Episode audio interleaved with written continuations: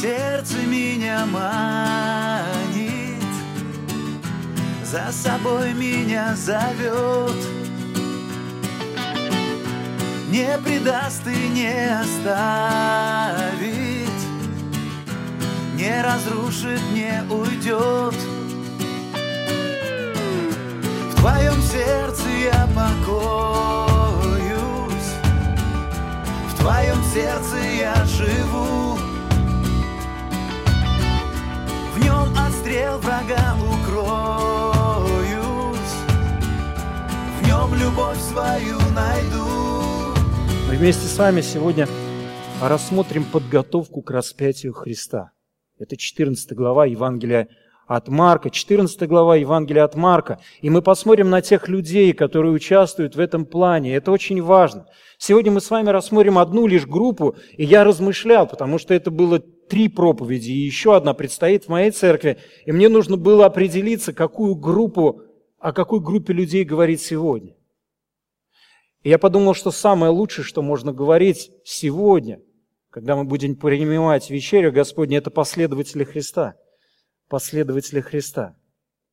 В своей церкви я, начиная с 14 главы, когда показывал эту подготовку к распятию Христа, воплощение этого Божьего замысла, я говорил в самом начале о противниках Христа. Это первый и второй стихи Евангелия от Марка. Вы там видите эту группу людей, которые ненавидят Христа – и когда я проповедовал в своей церкви, я подчеркивал определенные такие черты вот этих людей. Они благочестивы внешне. То есть они создают иллюзию того, что они благополучны. Мы читаем вместе с вами первые два стиха. Читайте, друзья мои, я не буду вам зачитывать. Читайте, у вас должны быть Библии в руках.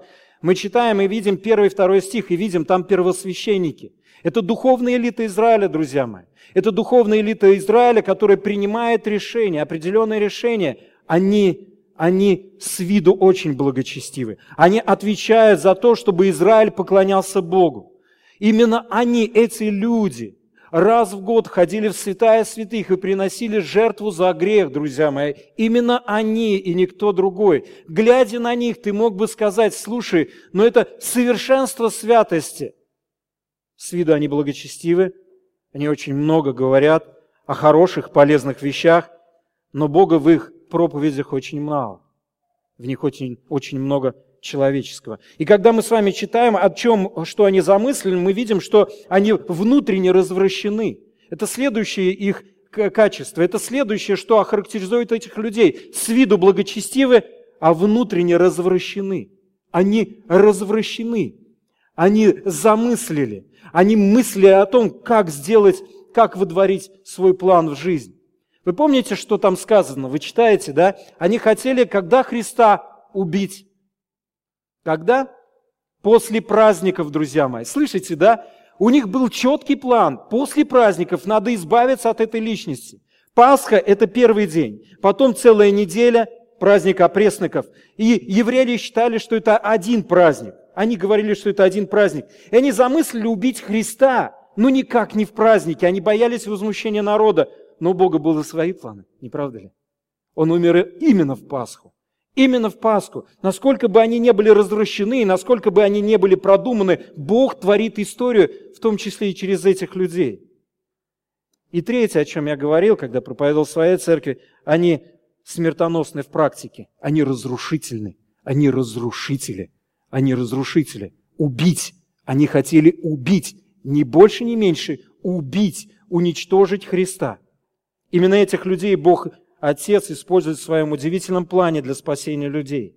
Именно эти люди будут воплощать добрый замысел Отца посредством их злых дел. Вот именно так. Но сегодня мы с вами коснемся другого, другой личности. И, друзья, мне бы хотелось, чтобы вы действительно, еще раз соприкоснувшись с этой личностью в лице Христа, увидели тех людей, которые все-таки настолько захвачены и представлены в Священном Писании, чтобы вы действительно почувствовали, может, в моей жизни что-то не так. Может, я все-таки очень много думаю о себе и очень мало помышляю о нем. Давайте прочитаем, начиная с третьего стиха. «И когда был он в Вифании, в доме Симона прокаженного, и возлежал, пришла женщина, Слова строим сосудом мира из нарда чистого, драгоценного, и, разбив сосуд, возлила ему на голову. Некоторые же вознегодовали, говорили между собой, к чему эта трата мира? Ибо можно было бы продать его более, нежели за 300 динариев, и раздать нищим, и роптали на нее. Но Иисус сказал, оставьте ее, что ее смущаете, она доброе дело сделала для меня, ибо нищих всегда имеете с собой, когда захотите, можете им благотворить, а меня не всегда имеете.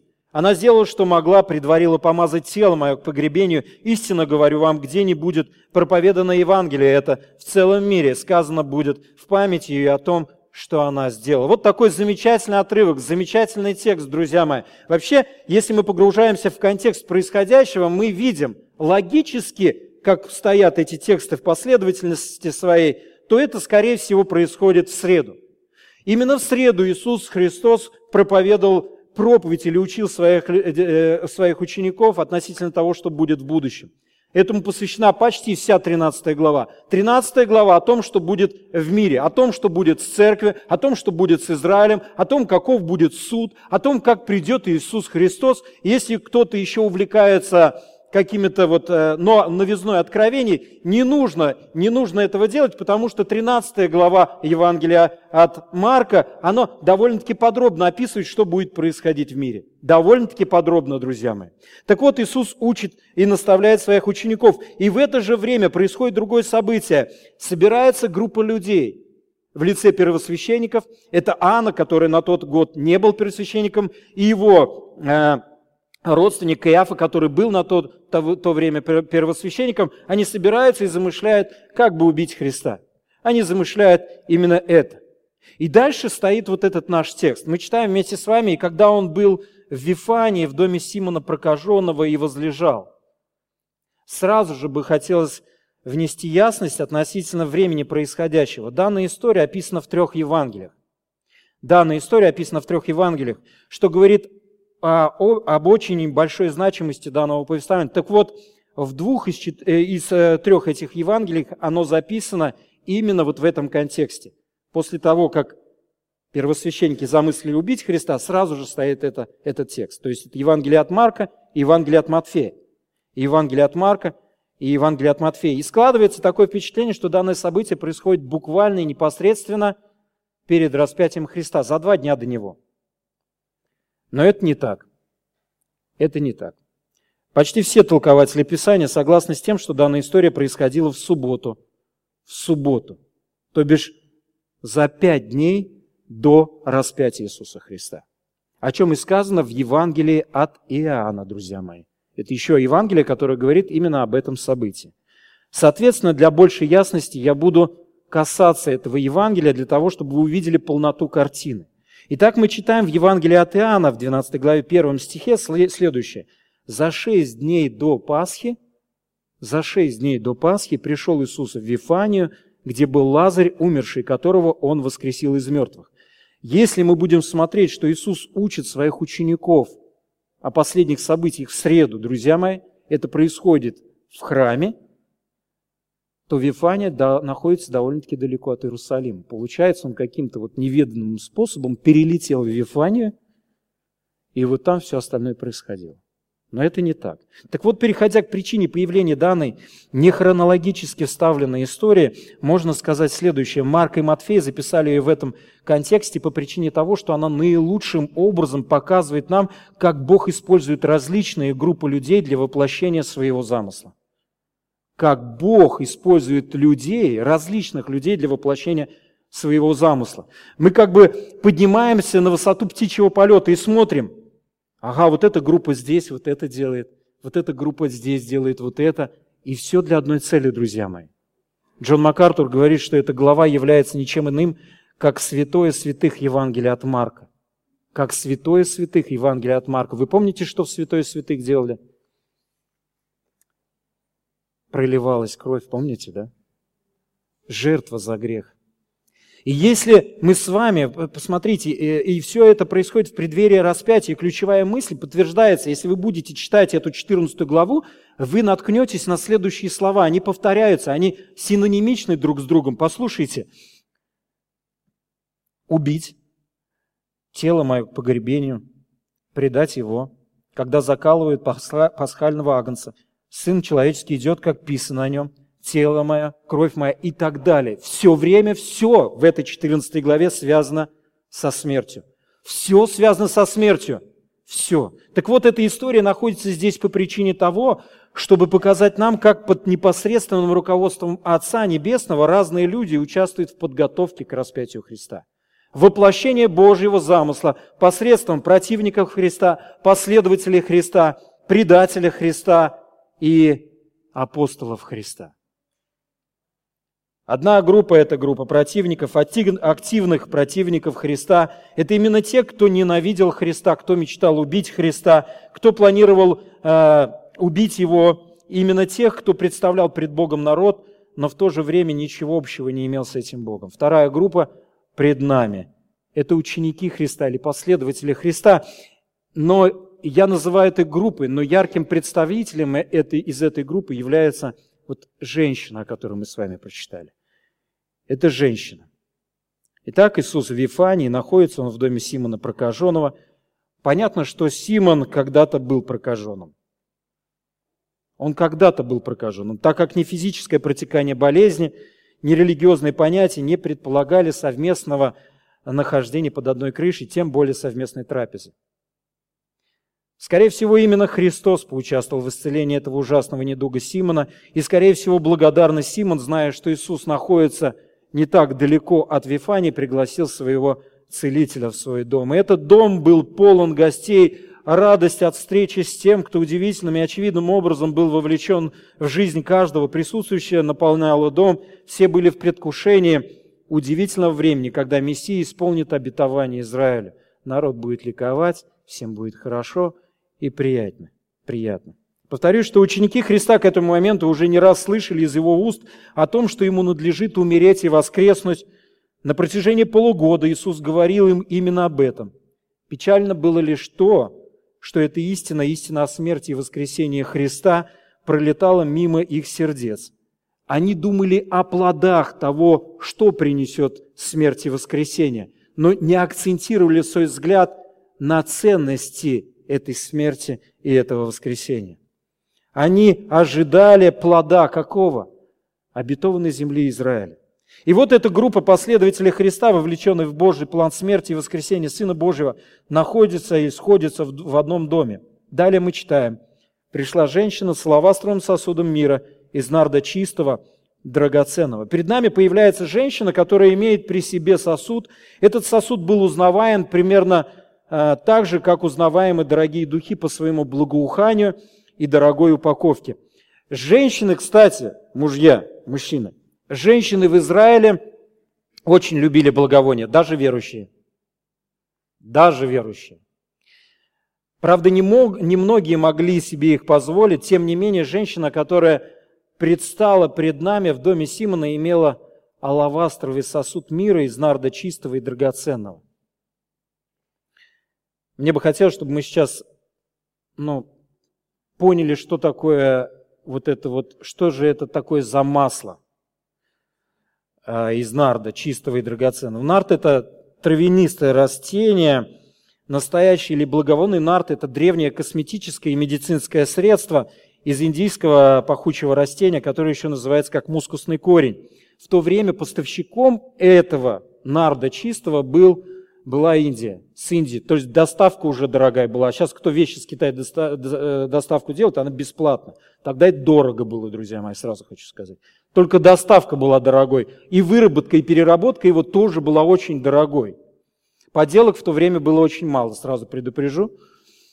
В то время поставщиком этого благовония была Индия, хотя это растение можно было найти и в Китае, и в Непале. Это растение было небольшим, оно достигало метра высотой, и поистине было как красивым и пахучим, так и ценным и редким. Как раз из-за его корней получали посредством переработки эфирное масло янтарного цвета. Друзья мои говорят, что вот взгляд само на это масло завораживало уже. Оно настолько было красивым, а благоухание настолько приятным, что ценители этого масла, они сразу могли определить примерно, сколько это стоит. Сколько примерно это стоит? Они сразу могли дать, слушай, это дорого, это дорого. Итак, эта женщина имела при себе очень дорогой продукт, и далее мы читаем, и разбив сосуд, возлила ему на голову. Мне бы хотелось разобрать, что масло-то, конечно, он принимает участие в этом действии, но самое главное, что же это за женщина такая? Кто эта женщина такая? Кто же мог совершить такой безрассудный поступок? Его безрассудность мы еще увидим позднее, но сейчас нам интересно понять, кто этот человек. Если мы взглянем опять-таки в Евангелие от Анна, то у нас получается более полная картина. Мы читаем, там приготовили ему вечерю, и Марфа служила, и Лазарь был одним из возлежавших с ним. Мария же, взяв фунт нардового чистого драгоценного мира, помазала ноги и отерла волосами своими ноги его, и дом наполнился благоуханием от мира. Вот кто она, друзья мои. Это Мария, это удивительная женщина, которая однажды при первом посещении Христа их дома не могла служить, но могла что делать? Она пассивная была такая, неприятная на самом деле, мне кажется, женщина, невзирая на то, что, судя по всему, была обеспечена, неприятная была. Что она делала, эта женщина? Что она делала? Почему негодовала Марфа на нее? Пассивная она была. Пассив. Она не активная была в служении. Марфа была активное служение, Мария была пассивное в служении. Но Христос как-то вот неразумно выразился э, относительно нее. Он сказал, что она выбрала какую часть? Благую. Она выбрала слышать, слушать Христа. И вот послушайте, эта женщина при первом посещении, это примерно за два года до этого происшествия, она за два года до этого происшествия рот открыла и слушала Христа. А там будь что будет, кто служит, кто что делает, без разницы. Она слушала Христа и оторвать взгляда не могла, и уши свои перекрыть не могла. Для нее это настолько благотворно было, что она не могла оторваться от этой личности.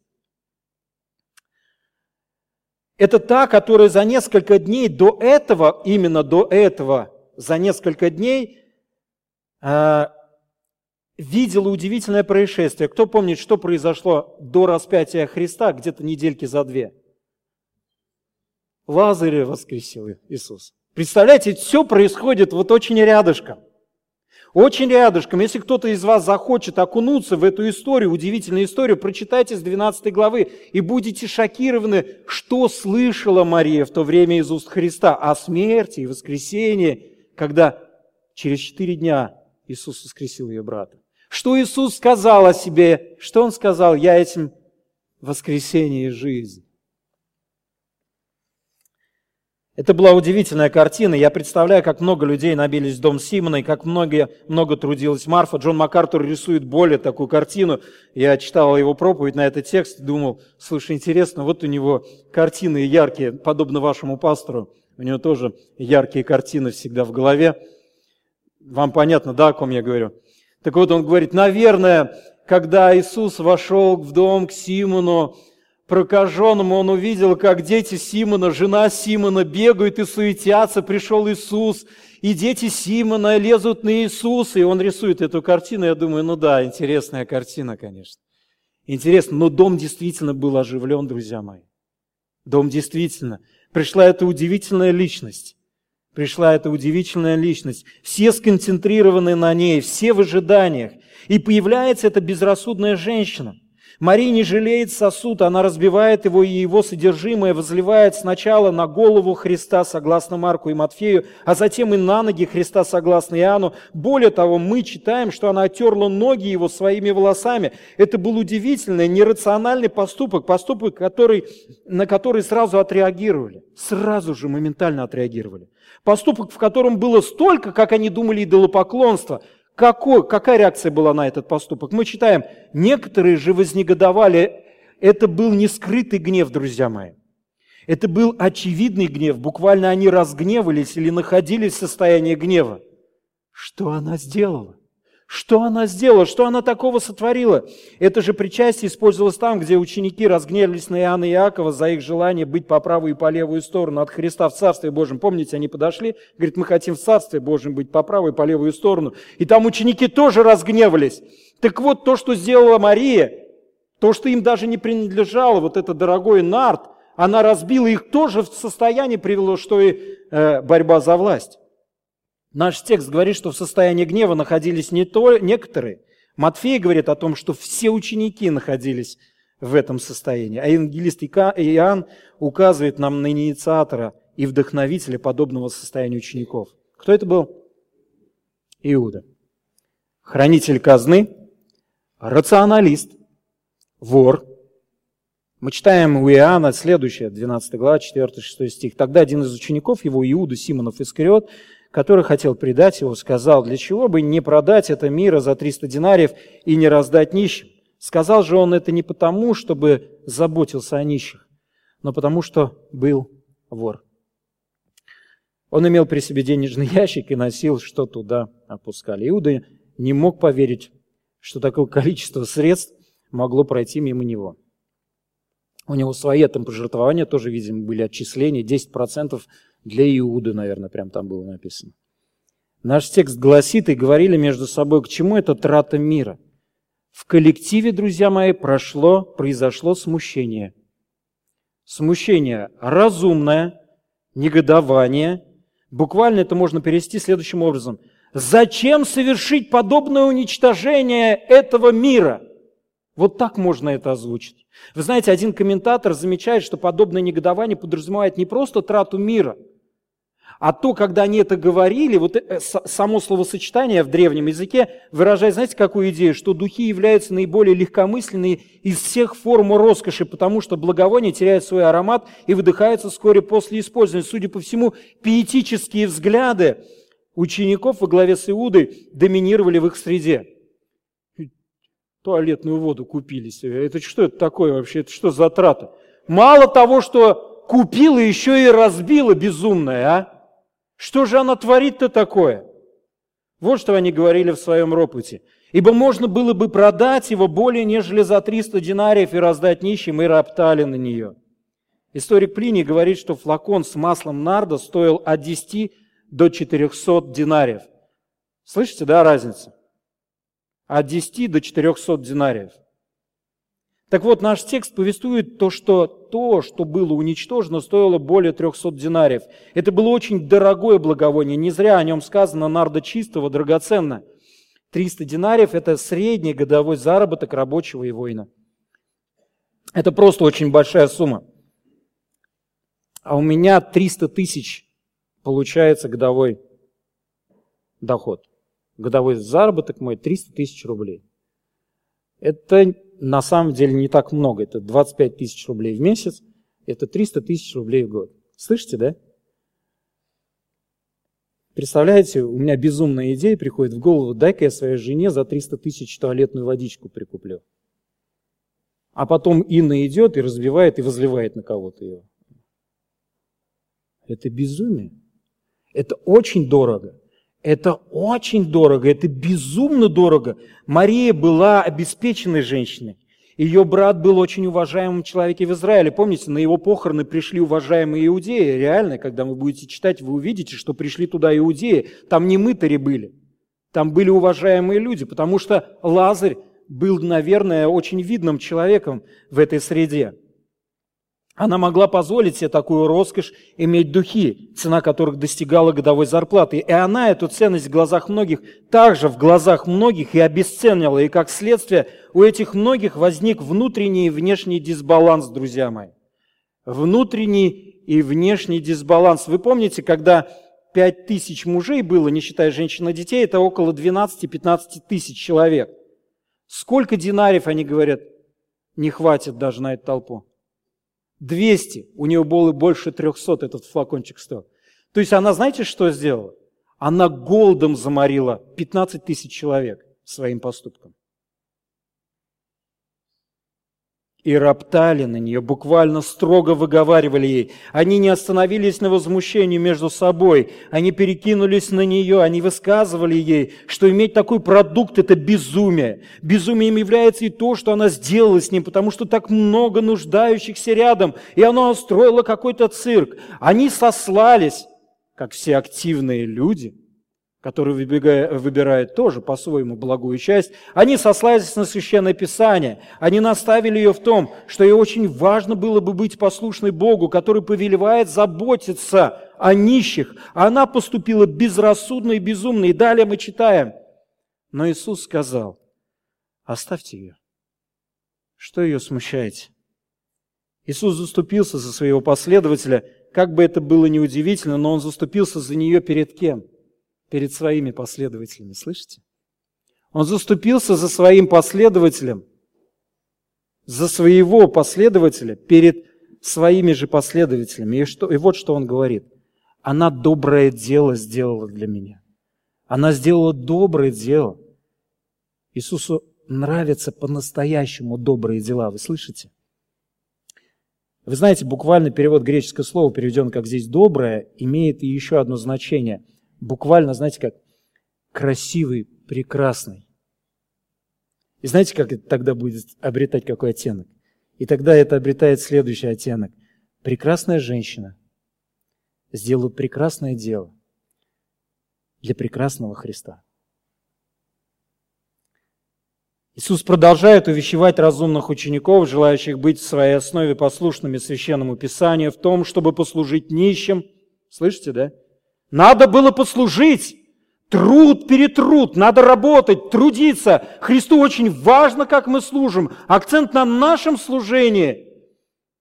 Но Он говорит им, «Ибо нищих всегда имеете с собой, и когда заходите, можете им благотворить, а меня не всегда имеете». Последние полгода постоянно напоминания о своей смерти и воскресении, приближении Голгофы. Ученики были свидетелями ненависти духовной элиты Израиля. Они были свидетелями потребительской любви народа. Казалось, что тьма сгущалась. Они и сами находились в подвешенном состоянии, и здесь такой поступок Марии словно луч света, пробившийся сквозь тьму, посредством этого прекрасного поступка, который, увы, почему-то отправил учеников в служение ближним и дальним, а не к восхищению Иисусом Христом и тем, что ему надлежит пройти. И мы читаем далее, она сделала, что могла. Предварила помазать тело мое к погребению. Она сделала все, что могла. Она сделала единственное важное в этот момент. Она верно, она выделила самое главное из всего, что она поняла. Она, отвела, от, а, в отличие от многих, четко поняла, что будет происходить, друзья мои. Знаете, ее поступок это не безрассудность. Это понимание того, что не понимали ученики в тот момент. Она выделила смерть Христа. Она поняла, что Иисусу надлежит умереть. И она была уверена, что его смерть – это самая главная ценность для того, чтобы она жила. Откуда, спросите вы, такая уверенность в том, что и безрассудность имеет прочное знание ценности его смерти и воскресения для ее жизни? Вот мои аргументы. Эта женщина действительно выделена в Священном Писании как та, которая избрала благую часть. Это та женщина, которая слышала Христа, слушала Христа, внимала Христу и понимала Христа, друзья мои.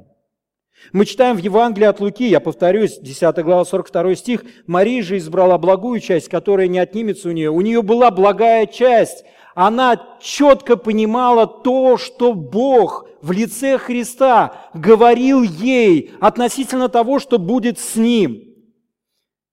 У нее не отнимется. И это есть основание для того, чтобы быть уверенными, что ее расточительность не есть, осозн... Э, есть осознанный поступок. Более того, за несколько дней до этого она была той, кто потеряла своего дорогого брата Лазаря. Слышите? Там была смерть. И она слышала от Христа, что Он есть воскресение и жизнь. Всякий верующий в Него будет жить вечно. И она слышала в течение полугода, также слышала, что Иисусу надлежит умереть. И она знала, что ее брат Лазарь умер, но он воскрес. И если Иисус говорит, что ему нужно умереть для того, чтобы они жили, она в этом твердо была утверждена. Она была утверждена в этом. Она выделила смерть Христа, зная, что Его смерть – это ее жизнь. И последнее основание – это слова самого Христа. Мы читаем истину, вам говорю, где не будет проповедано Евангелие, это в целом мире, сказано будет в памяти ее о том, что она сделала. Вот так. Вот так Иисус выделяет прекрасных женщин с прекрасными поступками перед прекрасным Иисусом. Ее поступок показательный, ее поступок прекрасен и удивителен, ее поступок осознан. Друзья мои, мне бы сразу хотелось сказать, это необычная проповедь. Я понимаю, что вы привыкли к структурности, это здорово, это классно, я согласен, что так должно быть, но мне бы хотелось, чтобы вы сегодня ушли с текстом, который был растолкован. И вот в самом конце я выделю основные идеи, которые бы вы унесли с собой домой, которые бы оживили вашу душу в этой среде суеты. Друзья мои, еще раз повторюсь, мне бы хотелось выделить из всего этого текста несколько важных истин, которые касаются нас как последователей Иисуса Христа. Глядя на этого последователя, прежде всего, помните, а распятый и воскресший Спаситель есть наибольшая ценность. А распятый и воскресший Спаситель есть наибольшая ценность. Мария выделила именно это событие не потому, что она, ой, я так люблю тебя, Иисус, у нее было твердое основание. Его смерть – моя жизнь. Его смерть – моя жизнь. Она подготовила, как говорит Христос, она подготовила Христа к погребению. Она реально своим безрассудным поступком как будто кричит современному поколению. Я вложила ценность и аромат этого благовония в еще большую ценность. Это ценность Христа распятого и благовоние Его воскресения. О, народ Божий, обрати, обрати свой взор на Него и только на Него. Друзья мои, каждый из нас так или иначе – пересекается со служением Ему. Кто-то проповедует, опекает души, прославляет Господа в пении, увещевает своих деток, преподает на группах и так далее. Но вот вопрос, сколько в этих действиях Христа? Сколько его там вообще, сколько его там? Можем ли мы это измерить? Я перечитал очень много литературы, которые касаются именно служения и именно ответственность. Один автор говорит, ну да, большую часть занимает в этом Господь, и мы немножко. Один говорит, 50% он, 50% мы. Третий говорит, 100% мы, 100% он. Я, вот вы можете, у вас что-то получилось, вы вот себе просто представьте логичную ситуацию, у вас что-то получилось, и вы выходите и говорите, я вот просто вот предполагаю даже, вы выходите и говорите, Господи, здорово у нас с тобой получилось, да? Вот кто-то может так заявить? Классно мы с тобой, да, Господь, потрудились вместе-то, как напарники вообще хорошо работаем, да, Господь? Здорово. Никто, мне кажется, как только скажем, думаем, что наговорили, Господи. Павел однажды сказал, а потом говорит, впрочем, не я, благодать Божья. Надо пояснить, говорит, сейчас, а то подумает, что все-таки я что-то там имею. Друзья мои, это удивительно, когда мы смотрим на эту женщину. Сколько в нашем служении Христа, скажите мне, вот сколько Его и сколько нас. Вот как прокомментировал один пастор этот текст. Он ассоциировал это с поклонением. Я не совсем с этим согласен. Тем не менее, подлинное поклонение – это высшее служение, которое христианин может предложить Христу. Есть время для служения нищим, больным, ногим и находящимся в темнице. Есть время для свидетельства погибающим, чтобы привести их к Спасителю. Есть время для обучения новообращенных, чтобы они возрастали в вере. Есть время для тщательного изучения и преподавания Слова Божьего. Но больше всего от своего народа Господь требует истинного поклонения, без которого все остальное совершаемое во имя Его будет пустым и лишенным силы. Христианин, поклоняющийся Господу и подражающий Марии, Марии, не спрашивает, сколько это будет стоить, или есть ли у меня время. Истинный поклонник, подобно Марии, отдает все, что имеет, понимая, что все это ничтожно мало по сравнению с тем, что он получил от Господа. Мои дорогие друзья, и братья и сестры, это реальность. Когда мы с вами будем читать послание к филиппийцам, третью главу, апостол Павел именно это подчеркивает, именно это подчеркивает. Давайте вместе с вами прочитаем послание к филиппийцам, третья глава. Сейчас я скажу, с какого стиха.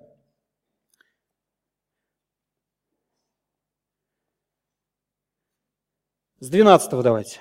Говорю так не потому, что я уже достиг или усовершился, но стремлюсь, не достигну ли и я, как достиг меня Христос Иисус. Братья, я не почитаю себя достигшим, а только забывая заднее и простираясь вперед, делаю свое служение плодовитым, лучшим, прекрасным, когда мы работаем в купе с Господом. Правильно?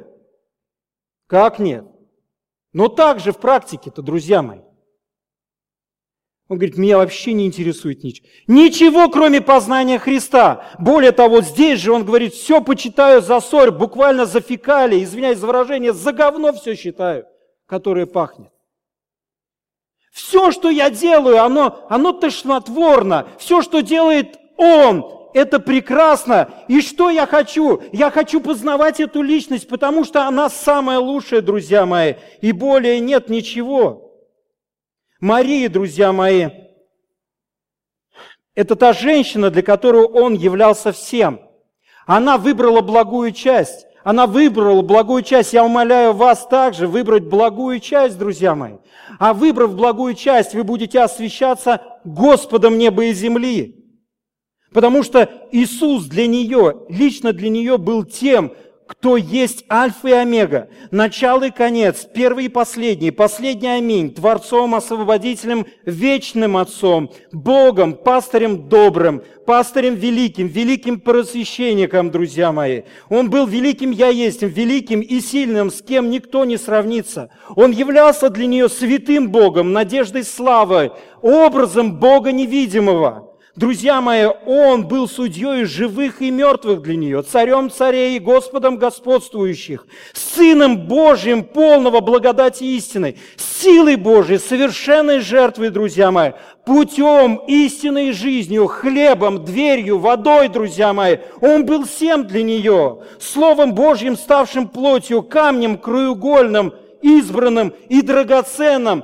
И вот почему она пошла, и это мира сделала вот такой вот поступок, она вложила эту ценность, потому что в свете этой ценности, которую представляет тот, о котором я сейчас вам говорил, все мле, просто ничего нету больше, друзья мои. Извиняюсь, надо было через микрофон, наверное, проповедовать. Друзья мои, это так, это так, это только так. Если он не ценность, то вся жизнь – это депрессия.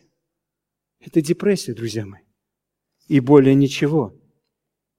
И более ничего. Итак, уподобьтесь Марии. Эта личность пусть станет вашей ценностью, самой лучшей, самой, самой, самой, самой. Во свете которой все теряет ценность. Абсолютно все. Еще одна истина касается следующего. Помните, что ваша христоцентричная речь и жизнь будут преследоваться даже в среде верующих. Это логично. Посмотрите на текст, и вы это увидите. Ваша христоцентричная речь и христоцентричная жизнь будет гонима, она будет преследоваться даже среди верующих. Мы видим, как Мария, не жалея этого драгоценного мира, попадает под удар тех, кто, казалось бы, должен был по достоинству оценить ее прекрасный поступок. Она превознесла Христа, она сделала акцент на его смерти. Иисус говорит, что она предварила помазать тело к погребению. Послушайте внимательно. Они были сфокусированы в тот момент, не все, но почти все. Они были сфокусированы в тот момент на том, что сделать для людей. Лучше пожертвовать, да, для нищих. Помните? Слышите, да? Вот она разница. Уловите ее. Вот она разница. А она на том, что Христос сделает для них.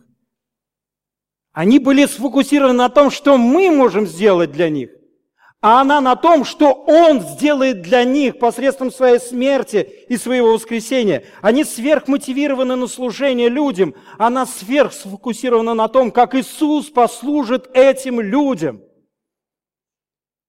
Ее отношения с Господом пронизаны живостью и счастьем, радостью и преклонением. Она участвует в Божьем замысле по спасению человечества от Божьего гнева, от вечных мук. И это переполняет ее, и она несется сквозь рационалистов, разумных служителей, так можно сказать, к своему Спасителю, расточает годовую зарплату, изливая эти благовония на главу Христа и его ноги. При этом она вытирает их своими волосами. Тем самым говорит, я полный ноль.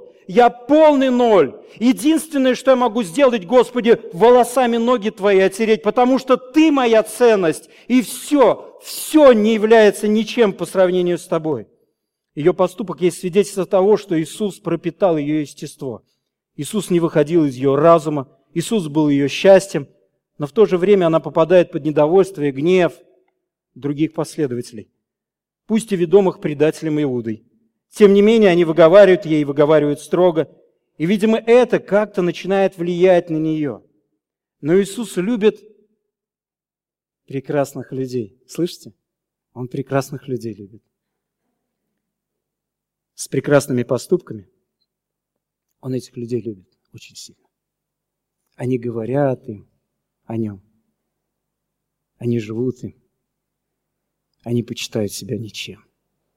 Они говорят, волосы Иисус есть, вот оботрем ножки твои, больше ничего. Он встает на ее сторону. Помните, Иисус на стороне тех, кто безумно влюблен в Него. Иисус точно даст вам защиту, остальные будут смотреть на вас и подозревать в нечестности или заблуждении. Но вы дерзайте, мои дорогие, слышите? Дерзайте. Дерзайте, это самое лучшее, что может быть, друзья мои. Пусть эта личность распятого и воскресшего заворожит вас настолько, что от вас будет исходить в церкви или в семье, или в работе, или благоухание Христова. Это и есть настоящая, неподдельная ценность, вы слышите? Это и есть настоящая и неподдельная ценность, друзья мои. Во втором послании к Тимофею, в третьей главе, с 10 стиха, послушайте, что апостол Павел говорит. 2 Тимофею, 3 глава, с 10 стиха. «А ты последовал а ты последовал мне в учении, житиры, расположении вере, великодушии, любви, в терпении, в гонениях, страданиях, постигших меня в Антиохии, Иконе, Листрах, каковые гонения я перенес, и от всех избавил меня Господь. И дальше удивительный стих. Да и все, желающие жить благочестиво во Христе Иисусе, будут гонимы. Друзья мои, у нас благочестие, как мы переводим чаще всего? Ассоциация с чем? Давайте говорить. Святость, да.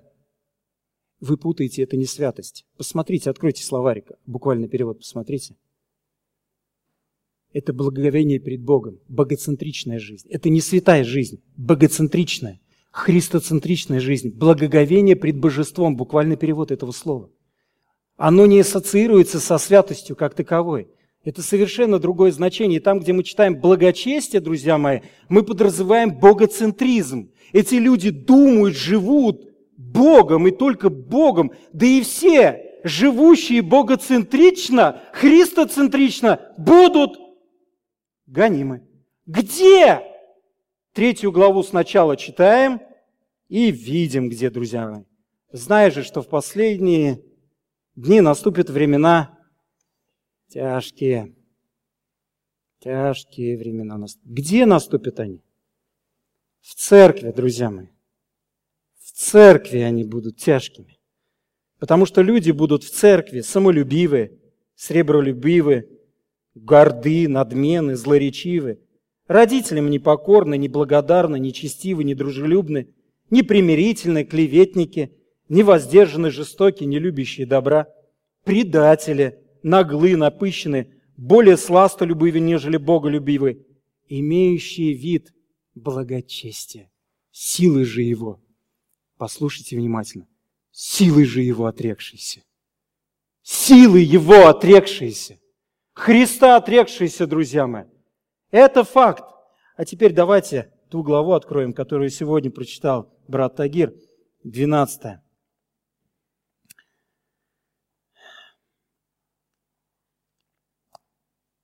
Десятый стих. Апостол Павел говорит, «Посему я, я благодушествую в немощах, в обидах, в нуждах, в гонениях, в притеснениях за Христа, ибо когда я немощен, тогда силен. Знаете, как буквально можно перевести слово благодушествие? Э, в современном переводе как Тагир прочитал? М? Не в современном читал. Но и современный не передает тот, тот значение. Знаете, какое слово? Обретаю удовлетворение. Прям вот Библию сейчас возьмите и напишите себе. Я вам, как человек, который немножечко греческого, Бог открыл греческий язык, обретаю удовлетворение. Господи, в чем? Да в том, что Мария, она во Христе нашла удовлетворение, обрела. Ее гонят, ее не любят, в церкви притесняют, а она ходит как полоумная и о Христе говорит. Радостная она о нем. Радостная о нем. Радостная она о нем. И последнее. Знаете, что те, кто безумно влюблен во Христа, будут прославлены Христом. Их имена будут увековечены. Их имена будут увековечены, друзья мои.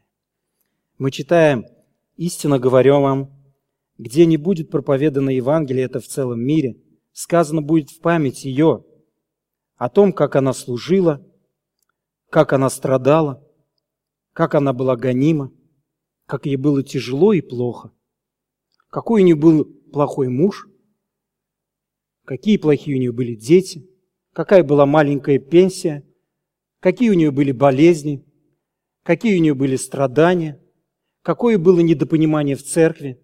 Вот именно об этом будет сказано в памяти ее. Нет, друзья мои, не так. А как? Где Евангелие будут проповедовать, они будут говорить, слушай, была женщина, которой вообще без разницы все было. Материальные блага, отношения внутри церкви, без разницы. А что ей было не без разницы? Отношения с Господом. Она просто от него балдела. Она она настолько христоцентричной была, что когда ее будут вспоминать, слушайте, будут говорить, помнишь Марию? Да, да это та, которая с Христом постоянно была. О Христе говорила и Христа в жизни являла. Все, одни ассоциации. Дорогие мои, мой вопрос к вам. Когда вы умрете, а мы все умрем, в курсе? Что будут говорить о вас? Что, и не надо вот эта псевдодуховность, да мне без разницы, лишь бы вот здесь как-то вот... Не надо, не надо этого говорить. Ваши дети будут жить, что они будут говорить? О, я читал много биографий, друзья мои. Пол Вошер недавно слушал его проповедь, он сказал, я прочитал много биографий благочестивых людей.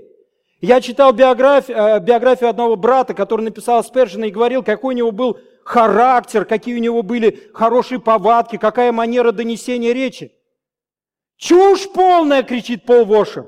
Сколько в нем было Христа, причем тут вообще Спержен? У него вообще ничего не было своего. Христос там был и больше никого. Вот что говорит Спержен.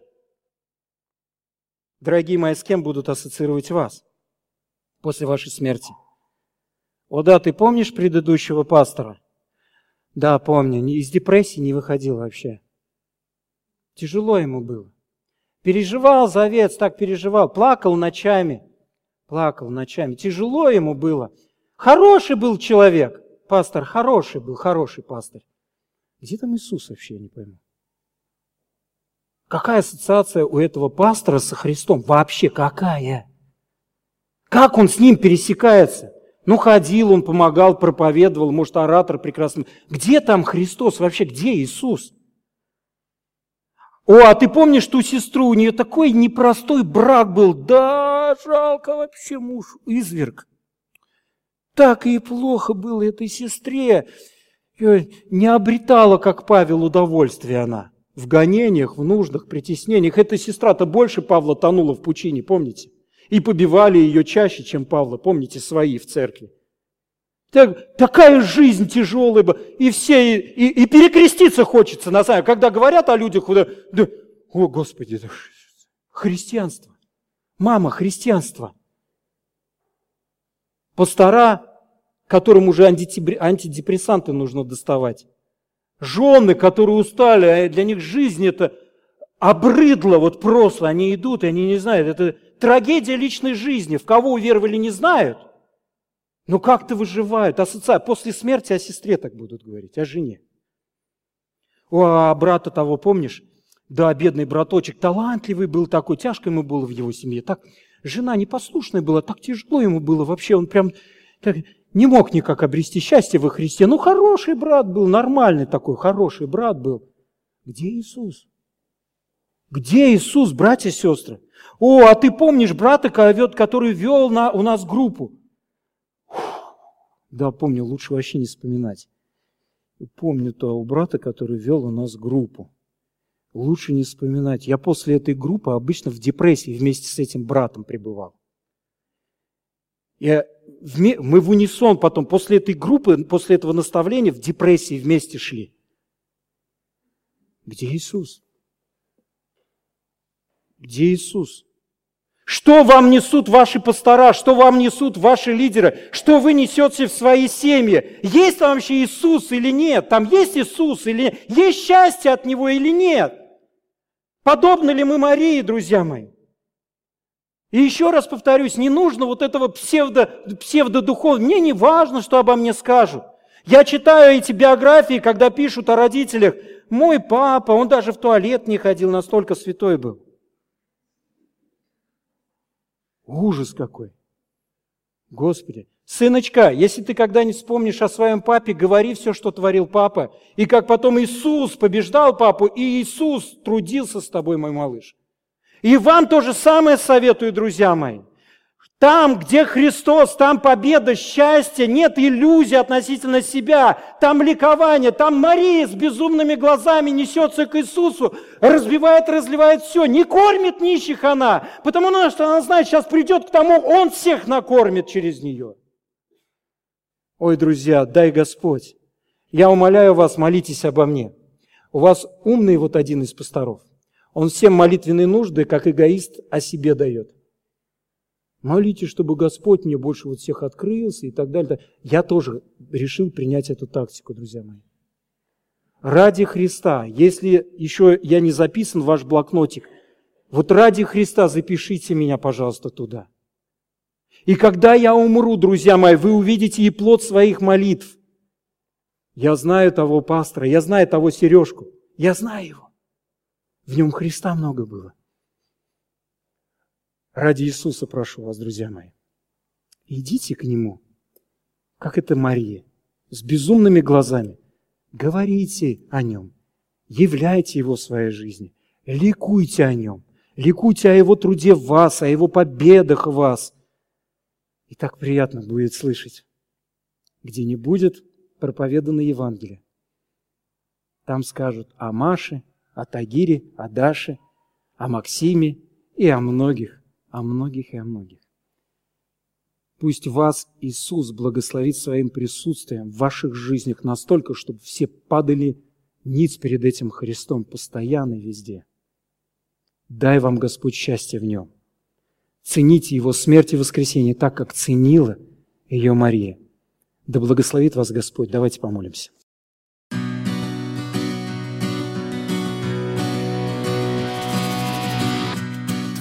Сердце меня манит, За собой меня зовет. Не предаст и не оставит, Не разрушит, не уйдет.